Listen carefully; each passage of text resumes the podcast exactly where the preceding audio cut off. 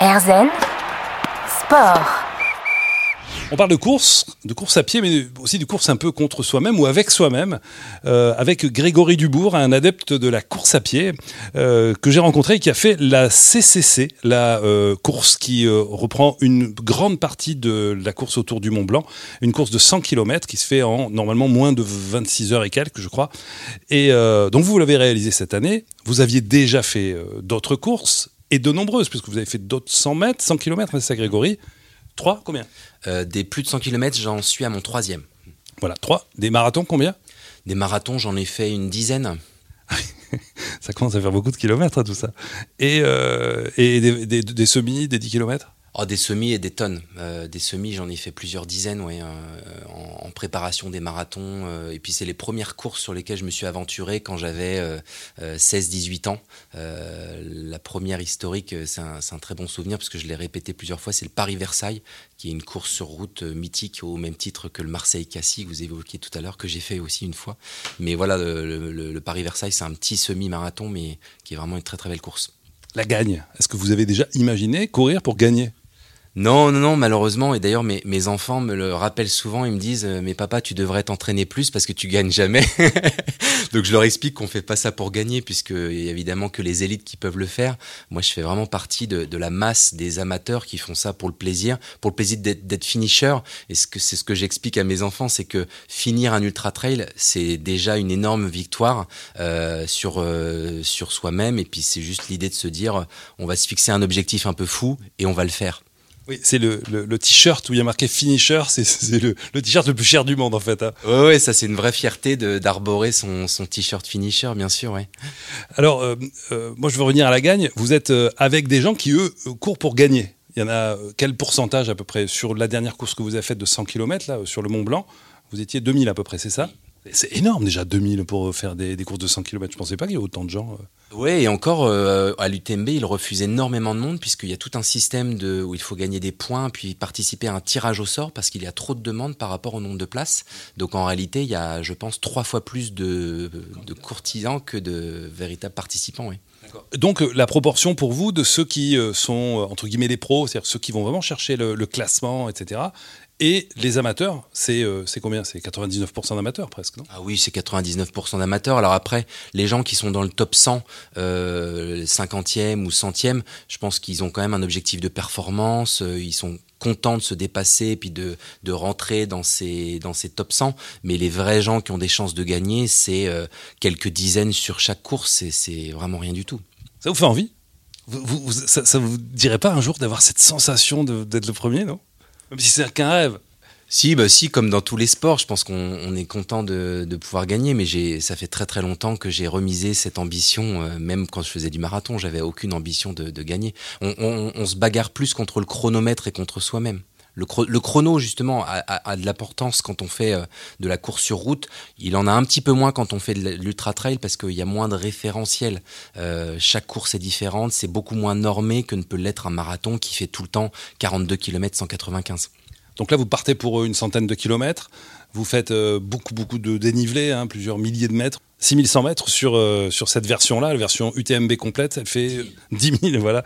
C'est 10 000 mètres, hein, c'est juste plus que l'Everest, hein, c'est quand, même c'est quand même pas rien. Au niveau de la mer. Voilà, oui, oui, c'est pas, c'est pas à l'horizontale, c'est à la verticale. Hein, donc ce sont, ce sont des, des sommets, euh, des sommets de plus de 6 000 mètres en, en, en, France, dans le monde.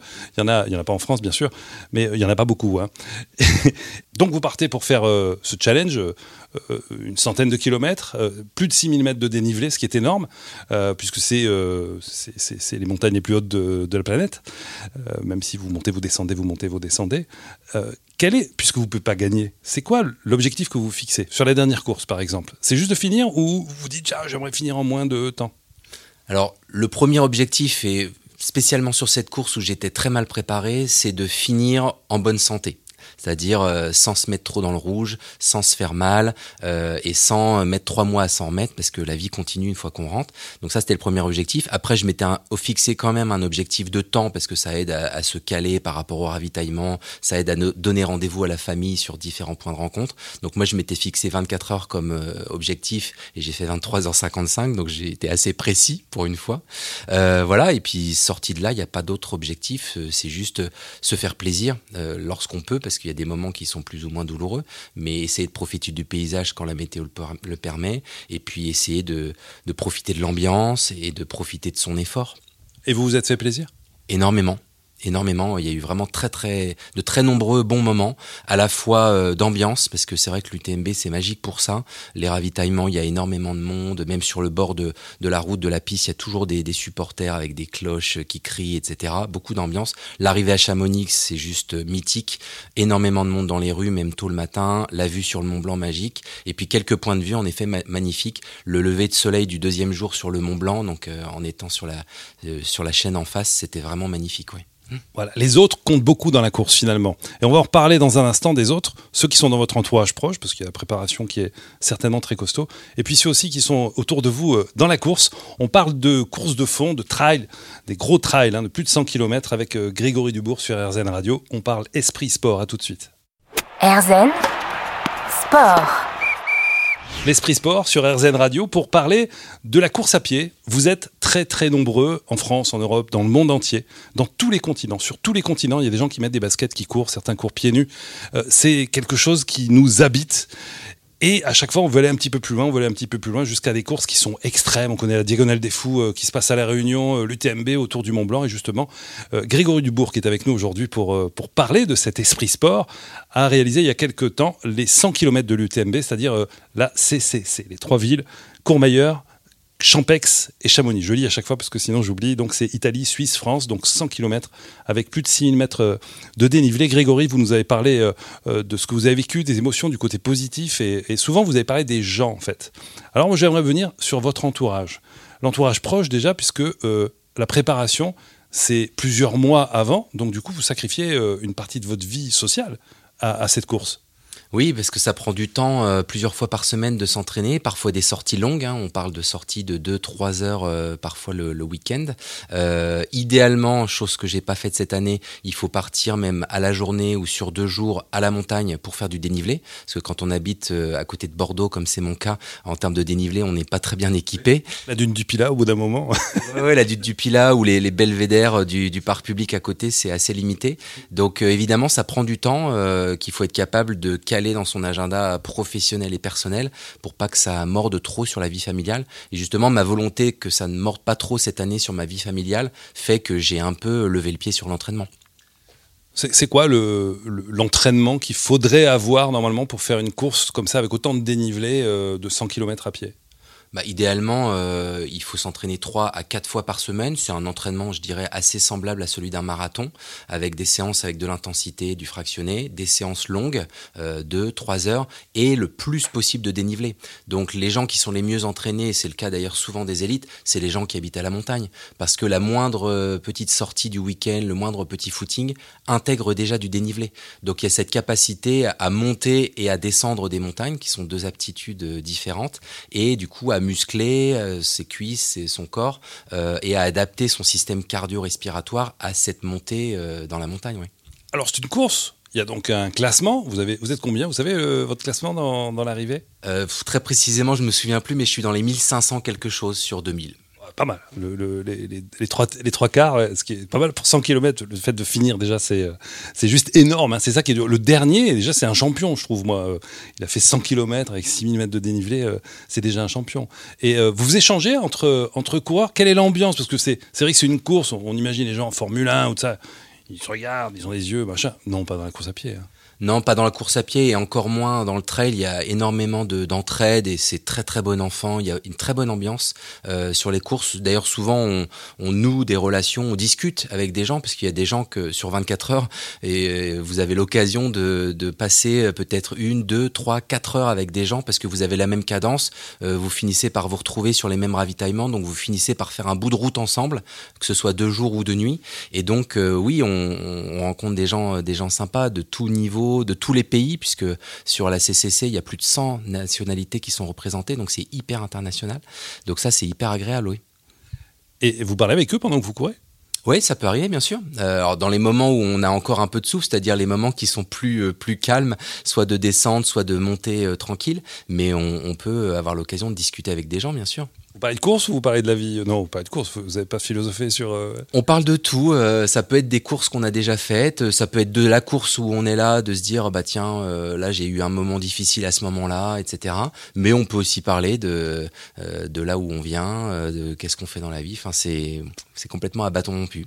Alors, souvenir que j'ai sur des courses euh, pas du tout aussi difficiles que ça, mais avec des moments difficiles parce que manque de préparation, c'est la, la force que donnent les gens qui, arrivent derrière et qui disent allez vas-y ou, ou qui sont sur le bord de la route. Ça, c'est, je pense, c'est hyper important non, sur ce genre de course. Oui, les encouragements, c'est hyper important, à la fois des anonymes, parce qu'il y a plein d'anonymes qui supportent leurs propres coureurs, euh, ou qui sont juste là parce qu'ils habitent dans le village et que ça leur fait plaisir de, mettre de l'ambiance. Donc euh, ça, ça, donne énormément d'énergie, même le, le bruit euh, des gens qui crient ou des cloches dans la montagne, ça, stimule pour aller jusqu'au prochain ravitaillement. Et puis après, bah, il y a évidemment les encouragements des gens qu'on connaît. Donc là, en l'occurrence, sur la CCC, j'ai eu la chance d'être accompagné par ma femme et mes deux enfants. C'était la première fois que mes deux enfants m'accompagnaient sur une aussi grosse course parce Ils ont quel âge? ils étaient trop petits. Là, ils ont 8 ans et 12 ans. Donc, euh, ils ont pu euh, faire les, les trajets, euh, veiller un peu tard, etc. Donc, c'était vraiment une super expérience. Et pour eux, et pour moi. Et en plus, j'ai eu la chance de les avoir à mes côtés sur les 500 derniers mètres, puisqu'on a franchi la ligne d'arrivée ensemble à Chamonix. Et ça, ça fait partie des très, très bons souvenirs de cette course. Ah oui, et puis j'imagine pour eux aussi. Donc ça, ça- vous avez fait juste une belle carte postale qu'ils vont garder toute leur vie avec eux en fait. Exactement, et eux-mêmes font déjà euh, un peu de course à pied. et Je pense que ça leur a donné aussi envie de faire du trail euh, et de revenir sur ce type de course. Alors vous allez nous donner quelques petits conseils, vous nous dire comment vous avez choisi vos chaussures, tout ça. On va parler un peu de technique dans un instant, puis après on racontera cette histoire de cette course de 100 km autour du Mont Blanc. À tout de suite, Grégory. Erzen Sport. Avec euh, Grégory Dubourg sur RZN Radio, on parle de l'esprit, de l'état d'esprit, des émotions, du ressenti qu'on a quand on fait des très grandes courses à pied, des courses qui demandent un investissement physique important, et euh, des courses qui demandent un investissement physique euh, important. Et Grégory, euh, cet investissement physique passe par euh, de la technique. Donc on vous a appris, vous nous disiez tout à l'heure, vous faites de l'entraînement avec des fractionnés, c'est-à-dire on court, on accélère, on ralentit, on accélère, on ralentit. Il y a très peu de matériel. Mais quand même, les chaussures. Vous nous avez dit, vous avez fait plein plein de courses quand même depuis. Vous avez combien de chaussures vous avez achetées depuis, depuis 30 ans que vous courez? Oh, des dizaines parce que j'en consomme entre guillemets euh, entre deux et trois paires par an euh, parce que forcément il y a de l'usure et on, les écrase, on, use la, semelle. Euh, donc oui, le, le choix de la chaussure c'est un sujet très important chez les trailers, oui. Alors pourquoi? Parce que moi je vois pas la différence qu'il y entre une chaussure et une autre. C'est quoi la différence? Si, alors il y a énormément de différences. Alors je suis pas un grand technicien, mais alors déjà les podologues vous expliqueront que il y a des, systèmes de drop qui sont plus ou moins importants, c'est-à-dire la différence entre l'épaisseur du talon et l'avant de la chaussure. Euh, ensuite, il y a des systèmes parfois de correction euh, de certains défauts de, de la foulée. Euh, ensuite, il y a des systèmes maintenant d'amorti dans la semelle. Il y a des systèmes de lassage qui sont différents. Enfin, le, ça s'est devenu extrêmement sophistiqué en fait la, la chaussure de course à pied et en particulier la chaussure de trail. Oui, parce que c'est pas la même que celle du, du bitume. hein. Ça, euh, on n'est pas obligé de le savoir, mais voilà, c'est pas du tout la même. Non, non, c'est pas du tout la même. C'est des modèles qui sont évidemment beaucoup plus robustes. euh, en contrepartie un peu plus lourd, un peu moins léger, mais c'est pas la légèreté qu'on va rechercher là, c'est vraiment euh, la robustesse parce qu'on va être sur des terrains très accidentés, parfois caillouteux, donc faut pas que le, le mèche se déchire euh, dès qu'il y a une souche ou un, un rocher un peu plus pointu. Euh, et puis euh, il faut qu'il que ça respire, il faut que ça tienne le pied euh, sans créer des ampoules parce que sur des grandes durées comme ça, le risque c'est de se faire des ampoules et donc ça c'est vraiment handicapant. Enfin voilà, il y a plein de, de petites euh, subtilités. Est-ce que vous connaissez le nombre de pas que vous avez fait sur les 100 km Vous avez une montre qui vous l'a dit ça ou pas? Vous avez une idée ou pas? Vous connaissez la, ou la longueur de votre foulée? Vous savez ça? Oui, euh, alors ma- malheureusement ma montre s'est fatiguée avant moi puisque la batterie s'est déchargée avant la fin, donc j'ai pas eu complètement la totalité. Mais si j'extrapole, ça fait plus de 100 000 pas. C'est ça, un peu, un peu moins d'un mètre euh, par pas, donc 100 000 coups pour euh, euh, divisé par deux puisqu'il y a deux pieds, donc hein. ça fait ça fait donc 50 000 par chaussure. C'est vrai que c'est énorme. Et vous les achetez juste avant ou vous les rodez avant? Alors il faut surtout pas euh, courir avec des chaussures neuves. Alors il faut pas qu'elles soient trop âgées, mais il faut pas non plus les acheter la semaine avant parce qu'il faut quand même les faire un petit peu puis que le pied euh, s'installe bien euh, à l'intérieur. Donc celles-ci en l'occurrence, je les avais achetées un ou deux mois avant la course. On parle de grandes courses, hein, euh, UTMB, Ultra Trail, la 100 km en, en, pleine montagne. Euh, donc, euh, si on fait 100 000 pas, ça veut dire qu'on bouge 100 000 fois les bras qui frottent, les aisselles, les jambes qui frottent aussi. Tout ça, ça s'échauffe. Donc, comment on fait? Il y a des vêtements particuliers? Vous avez on, fait, un peu de technique. Hein, on donne un coup de main à ceux qui vont s'y mettre. Oui, alors effectivement, euh, ça, le, sujet des frottements, c'est un vrai sujet. D'ailleurs, je ne l'avais pas très bien préparé euh, cette année. Euh, J'ai oublié de, préparer une zone bien particulière. Euh, mais effectivement, soit on met de la crème anti-frottement, à la fois sur les pieds pour éviter d'avoir des ampoules, mais aussi ça peut être sous les aisselles, etc. On peut mettre aussi des, straps à certains endroits qui frottent en particulier. les tétons, pour être très précis, c'est un endroit qui est fragile. voilà, donc faut, faut faire attention à tout ça. Et puis après, on a ces petites habitudes ces petits manies, ces petits tics. Euh, il y a certains t-shirts dont on sait que euh, on va pas avoir trop de frottement euh, à un endroit ou un autre. L'emplacement le, du sac à dos aussi va être important pour pas que ça frotte dans le dos et que ça crée des irritations. Enfin voilà, on, apprend aussi avec l'expérience des différents trails. on se fait un petit peu ces petites habitudes. Et alors, est-ce que vous avez une sorte de doudou, euh, quelque chose que vous amenez avec vous chaque fois que vous faites, euh, vous faites des courses? Il y, a, des gens qui, qui ont des petits objets fétiches alors moi j'en ai pas, moi c'est plus euh, j'ai effectivement des, des, vêtements fétiches, c'est-à-dire je cours toujours avec les mêmes t-shirts, euh, etc. Euh, par contre je vois sur les courses des gens qui ont des espèces de peluches ou des espèces de, de petits drapeaux ou de, de, de petits clins d'œil comme ça en lien soit avec leur région d'origine, soit en clin d'œil à leurs enfants, soit un clin d'œil à une association, ouais on en voit beaucoup. Ouais. C'est très humain hein, en fait hein, les courses à pied. Oui, oui, c'est euh, chacun vient un peu avec son univers et le faire partager aux autres, c'est vraiment euh, quelque chose à part. Ouais. On continue à en parler dans un instant. Là, on va rentrer dans la course, vous allez nous expliquer comment ça commence, euh, à quelle heure vous êtes parti et tout ça. On parle euh, d'une course d'ultra trail, une course de 100 km autour du Mont Blanc avec euh, un des participants de la dernière édition, Grégory Dubois. À tout de suite.